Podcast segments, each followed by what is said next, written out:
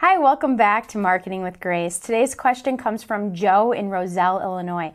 The question is, Grace, how do I know when it's time to update my website, and how important is it that I make my marketing look modern? Great question, Joe. You know, the truth of the matter is, in dentistry, people are going to instantaneously categorize you in one of two ways. You're either old school or you're new school. Old school dentistry makes people think of pain. It makes them think of um, just getting teeth pulled. It is more reactive than proactive.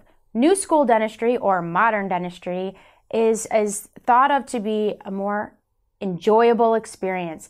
Your marketing is actually leading that first impression, and it's telling your community how to perceive you. So if it's been three, four, five years since you've even updated or looked at your website, you're starting to give people the impression that you're old school. And so it's time to update your marketing, make sure it's modern, and it's utilizing some of the more modern design trends.